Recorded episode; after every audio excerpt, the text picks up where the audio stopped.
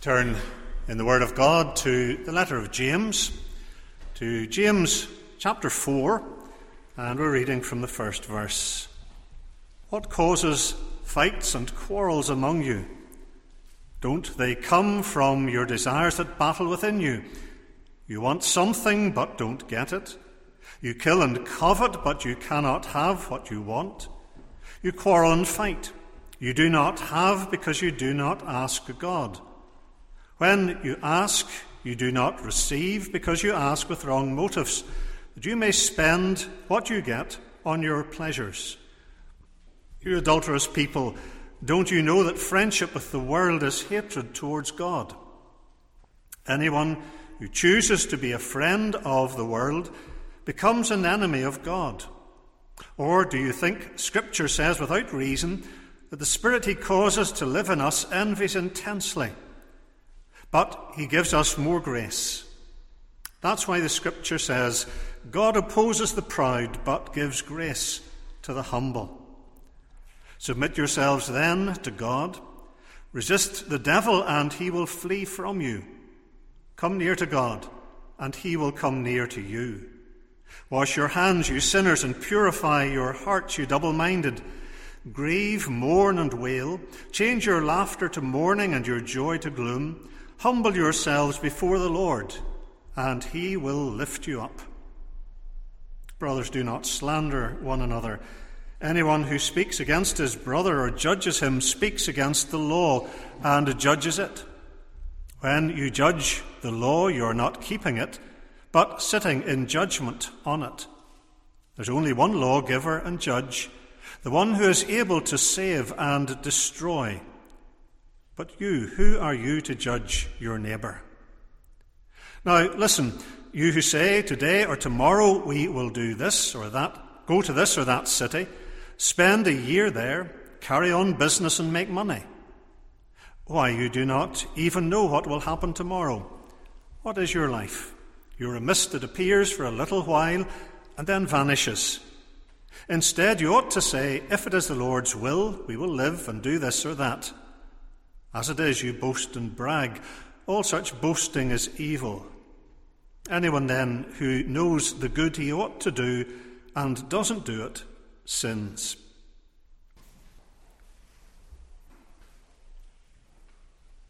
What are you planning to do this afternoon? There could be many answers, of course, to that. What are you planning to do this week? I have my diary made up for the week, but no doubt it will be reshuffled in some ways before uh, many days are past. What do you plan to do this year, next year? Some planning, of course, is necessary in life. If we're not to descend into chaos and never get anything done, we need to plan ahead. Of course, young people especially need to be thinking ahead, plans for studies, for career, for work. And it seems when you're younger, of course, you've all the time in the world. The Bible doesn't condemn planning. But we need to be sure as Christians that we're planning in a way that's consistent with our faith.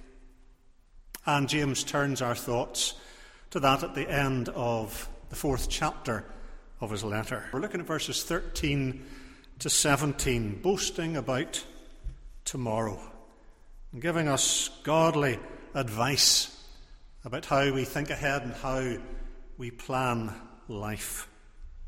James sets before us, first of all, here a foolish plan. A foolish plan. Uh, James seems to have businessmen, merchants, in view, in particular, in these verses. And they have got a big business plan. Now, of course, if you're in business, especially if you're going to go to a bank and look for uh, financial support, you have to have a business plan. Uh, you'll get nowhere if you don't have one. Well, here are people who certainly have a business plan. Today or tomorrow we will go to this or that city, spend a year there, carry on business, and make money. That's how they are viewing uh, the future for themselves uh, in their particular line of work as businessmen, as merchants of some kind. Now, there's nothing wrong in the light of Scripture with conducting honest business and making a fair profit. In some Christian circles, uh, it does seem almost there's a, suspicion uh, of those who have money, uh, of those who are successful in life. The kind of outlook that thinks to itself, well, they can't be doing it honestly. And that's not a biblical outlook. Uh, the Bible encourages us to use our gifts and our opportunities. We're remiss, in fact, if we don't. Whatever those particular opportunities and gifts might be. Uh, and for some of the Lord's people, uh, they are gifts that will result uh, in profit, in wealth in this world's terms. Uh, and in the Bible, there were those who were wealthy people. Abraham, uh, Job uh, were very wealthy people. So the Bible doesn't condemn having possessions, it doesn't exalt poverty as a good thing in itself. And sometimes Christians have been mistaken in adopting those outlooks. So, to think ahead and to plan how to use your gifts and opportunities, uh, make a profit if you were in business, the scriptures don't uh, condemn that in any way. But when you look at the plan uh, that these people have and you read it, something's missing. Something is missing in their plan for the future. Well, no, someone is missing in their plan for the future. They're laying their plans without any reference to God and to God's will. He is being left out of the picture entirely. Indeed, it seems as you listen to them that perhaps their chief concern, maybe their only concern, is making money and doing well and amassing a profit. And that connects with what James has been saying in earlier verses in the chapter.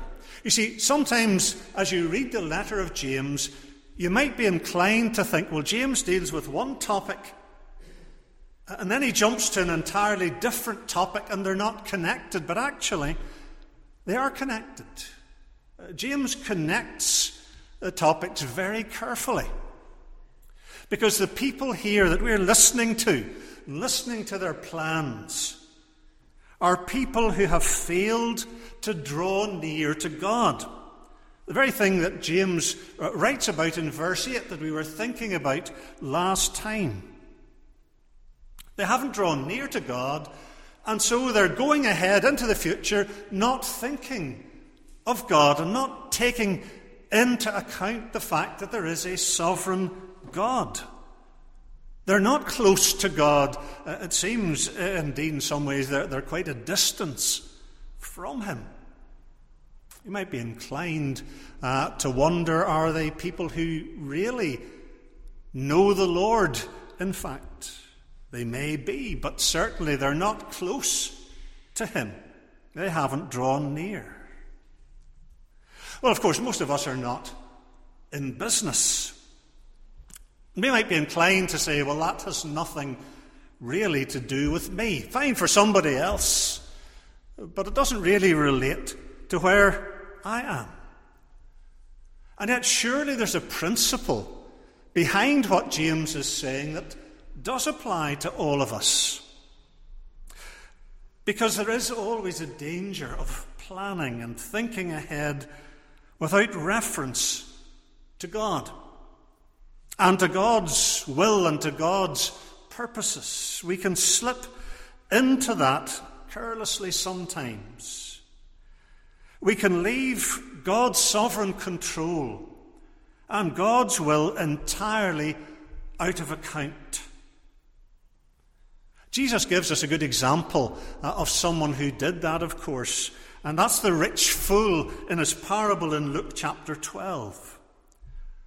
And there was a man who appeared, we might say, to have it made, who had all he needed and far more than he needed. He was tearing down his barns to build bigger ones. He was doing really well. And he felt he could sit back and he could take it easy because the future was secure. But he's planning as if the future were in his hands. And the Lord's verdict on him for doing that was, You fool. He was a fool. And a fool, we know in the Bible, often a, a spiritual term. It's not uh, someone who's lacking in education or, or intellect. A fool in the Bible is someone who doesn't know how to live in God's world, recognizing God's place in it, God's sovereignty. And he was a fool because he laid all his plans and yet left God entirely out of account. And we can do that sometimes. We might profess to believe in the sovereignty of God. And we might be able to talk theologically about the sovereignty of God and the different debates and arguments that there have been uh, about the sovereignty of God. It is a deep uh, and it is a difficult subject. And there are folk who love to discuss it. But you could be able to do all of that and sound very profound and be very theological, and yet in practice leave God out of account and live as if he really didn't matter. Perfectly possible to do that. James, as always, is very direct, very stark. Verse 16 all such boasting is evil. He's saying it is sinful folly to live in a way that leaves God out of account. Living as if God doesn't matter, as if He's really not involved in our lives. And there are people like that. They will believe there's a God. If you ask them, they would say, Yes, I believe in God. But He's not a God who actually intervenes in this world, who governs and directs it.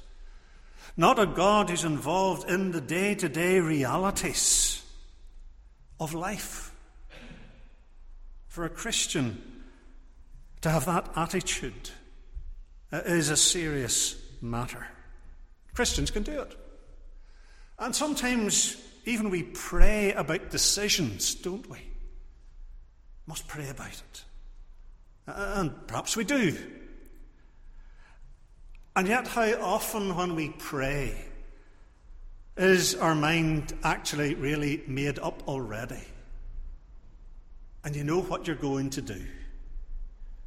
And what you're doing when you pray is actually asking God to rubber stamp what you've decided. You're not asking the Lord to give you wisdom or to make the path clear. You know where you want to go, you know what you want to do, and you're asking God to say yes and to stamp his approval on what you've decided. We're not really praying sometimes when we think we are, and others may think we are. And sometimes Christians might be praying about what direction to go, and the truth is that the Lord would have to put a barricade across the road ahead of them to stop them because that's the way they're going. And that's the only way the Lord would stop them. They're determined to go their own way. As we said, planning and thinking and praying for wisdom and for direction, all those are right and proper for Christians. Nothing wrong in any of that. But we've got to ask what are the values and the beliefs that should guide us in doing that? What should our attitude be as Christians as we think ahead and plan ahead? That's really James's concern. Here are people who are leaving God entirely out of account, and the result is a foolish plan. Then James develops that thought, and he's seeking to help us as believers to think in a godly way about the future, about our life ahead of us. And so, secondly, uh, James reminds us of a frail life. A frail life. The foolishness of making assumptions about the future without reference to God is exposed in verse 14. Why you do not even know what will happen tomorrow. And we know that is the case. God may dispose events in His providence in a way that we could never have envisaged. And the fact is, our ignorance about the future is complete. Unless God has given a revelation about something in the future, that we know it's absolutely certain that Christ will return one day. He's told us that. But outside of that, uh, the future is a complete mystery to us. Uh, and we don't have any control over it. We don't know what it's going to be. Proverbs 27 1. You do not know what a day may bring forth. Now, of course, there's a sense in which that is good. It's good that we don't see far ahead. The Lord is gracious in not giving us far sight.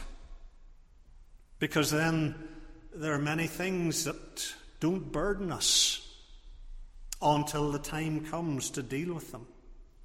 Matthew 6:34 Jesus says, each day has enough trouble of its own. The older translation maybe we're familiar with, sufficient unto the day is the evil thereof. And it's good the Lord doesn't tell us more than he does. And the Bible condemns attempts to, to read the future and read the mind of God. We can't do that. And life is a very frail thing. What is your life? James asks us, and the answer is sobering. You are a mist that appears for a little while and then vanishes. Uh, and we know that's the case.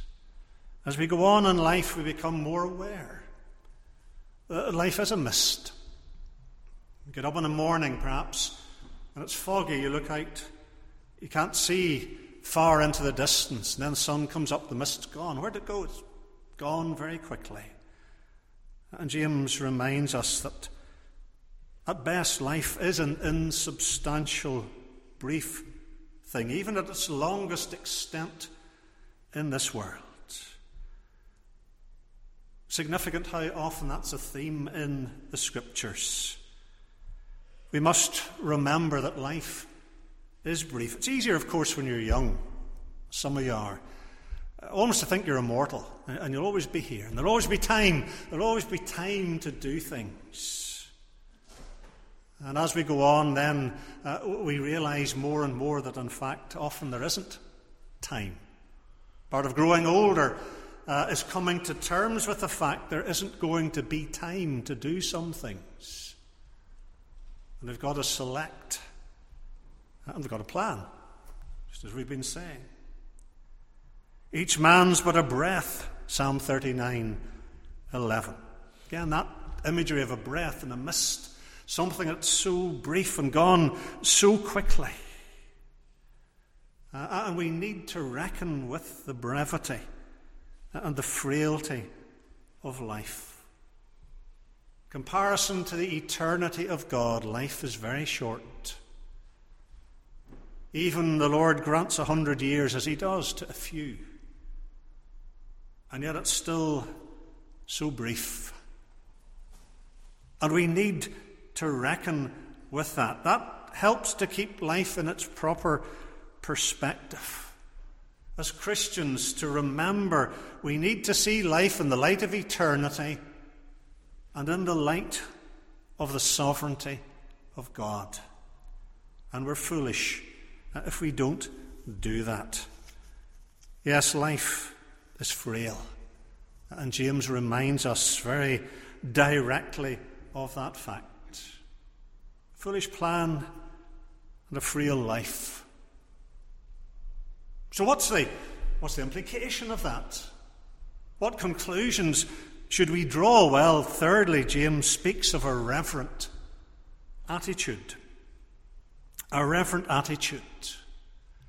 If it is foolish to plan without reference to God, and if we need to keep in mind that life is very short, even at its longest extent in this world, how should we as believers be living?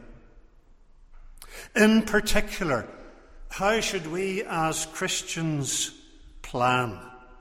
Because we've said planning of itself isn't sinful. It is wise to plan ahead, to seek to make good decisions when we have opportunity. None of that is wrong biblically. And indeed, planning ahead can bring pleasure and looking ahead to things. And again, there's nothing unbiblical in any of that. But how should we do it? If it's our attitude that's crucial, how are we to look ahead and plan and think of the future? And James gives us the answer in verse 15. You ought to say, if it is the Lord's will, we will do this or that.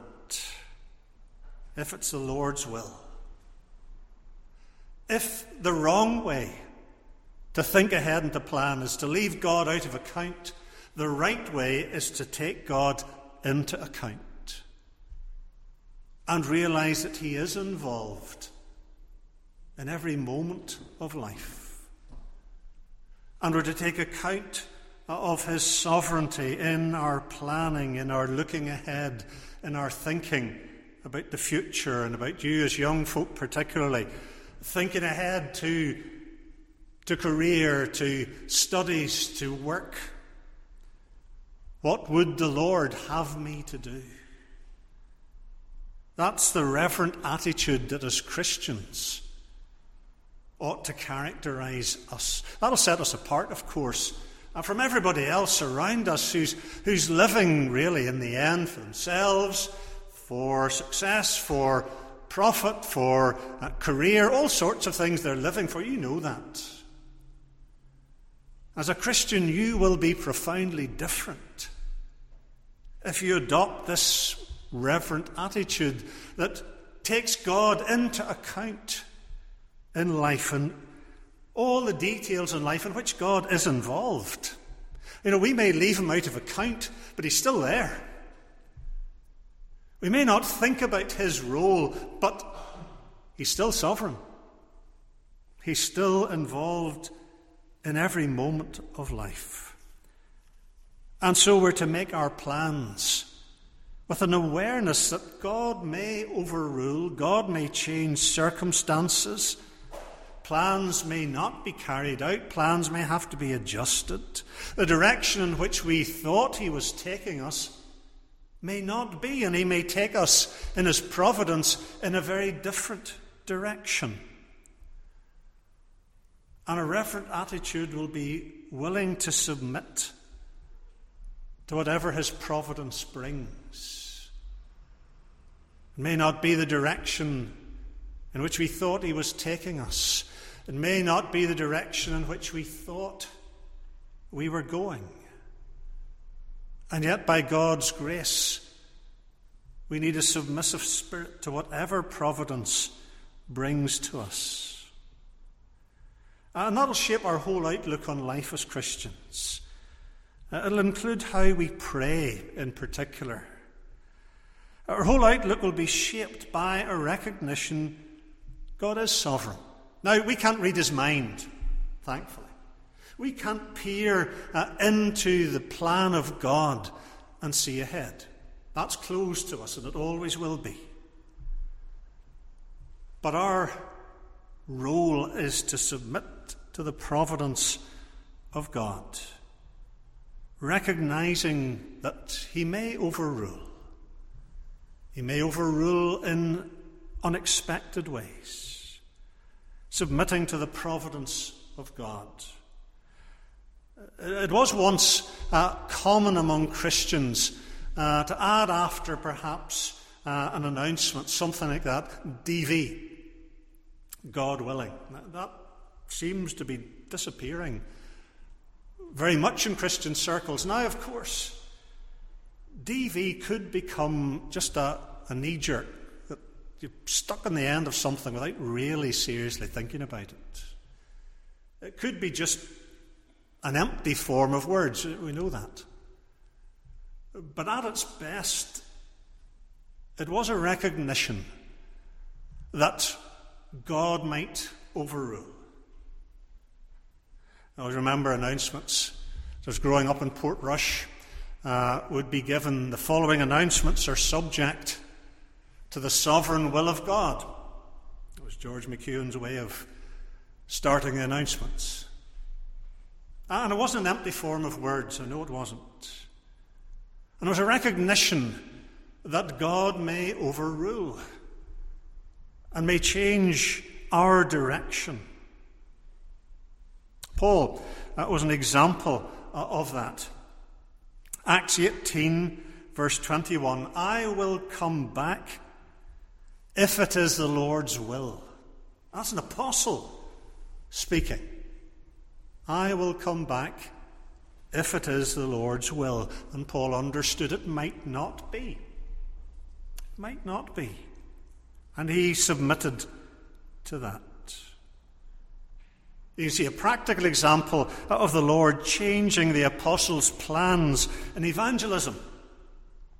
Acts 16 and verse 6 having been kept by the Spirit of God from preaching the word in the province of Asia.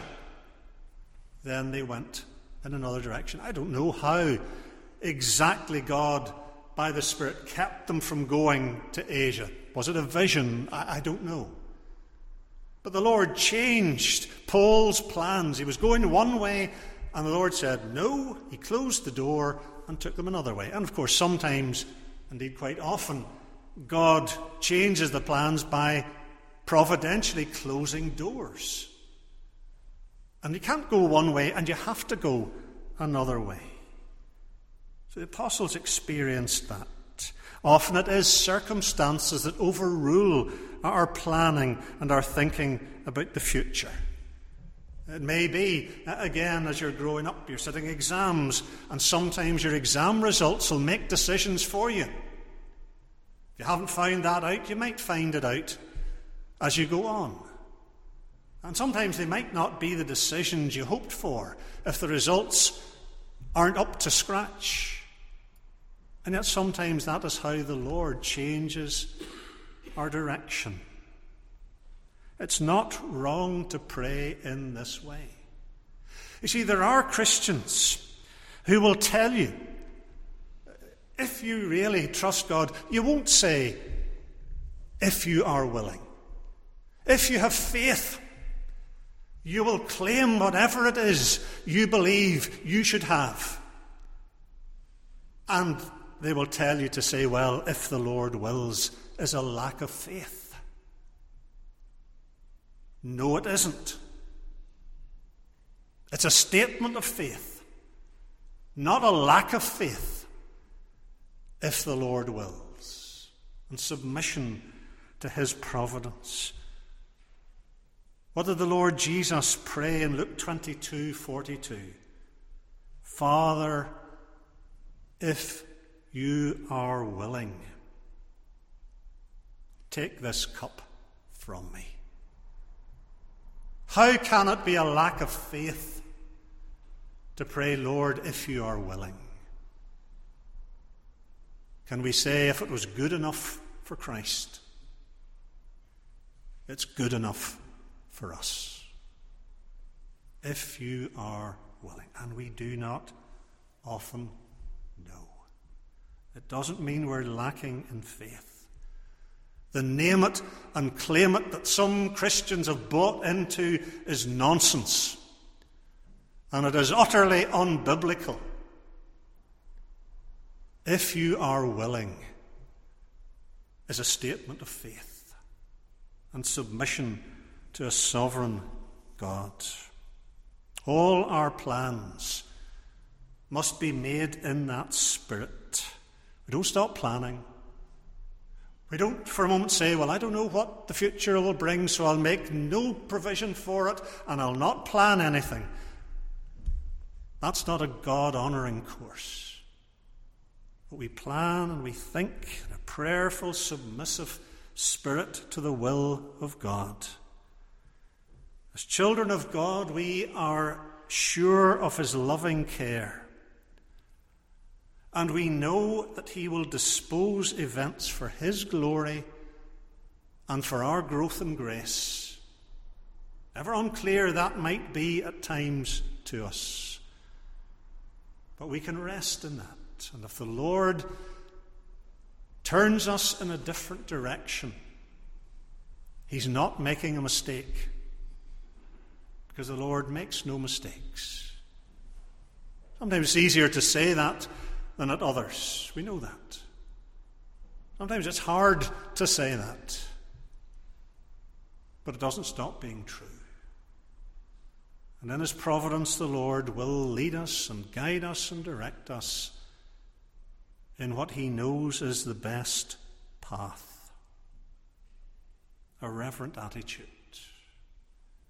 We need grace to submit, but we can have that grace. And so at the very end of the chapter, just in a final word, there's an important principle as James pulls it all together. Verse 17 Anyone then who knows the good he ought to do and doesn't do it sins. Too often we focus, of course, on sins as things that we do that are wrong. And of course, those are sins. But that's only half the story. We can neglect to do the good we should. The sins of omission, as well as the sins of commission. And so it is with these merchants to go back to where we started. Going on with life, overlooking the necessity of acknowledging God and God's sovereignty and God's rule. Maybe they're making their profit just for their own advantage. They're leaving God out of account.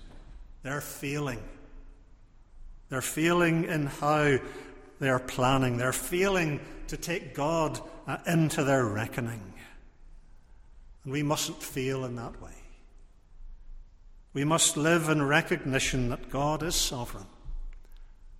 And His providence does govern all things in life. And that we have that reverent, submissive spirit.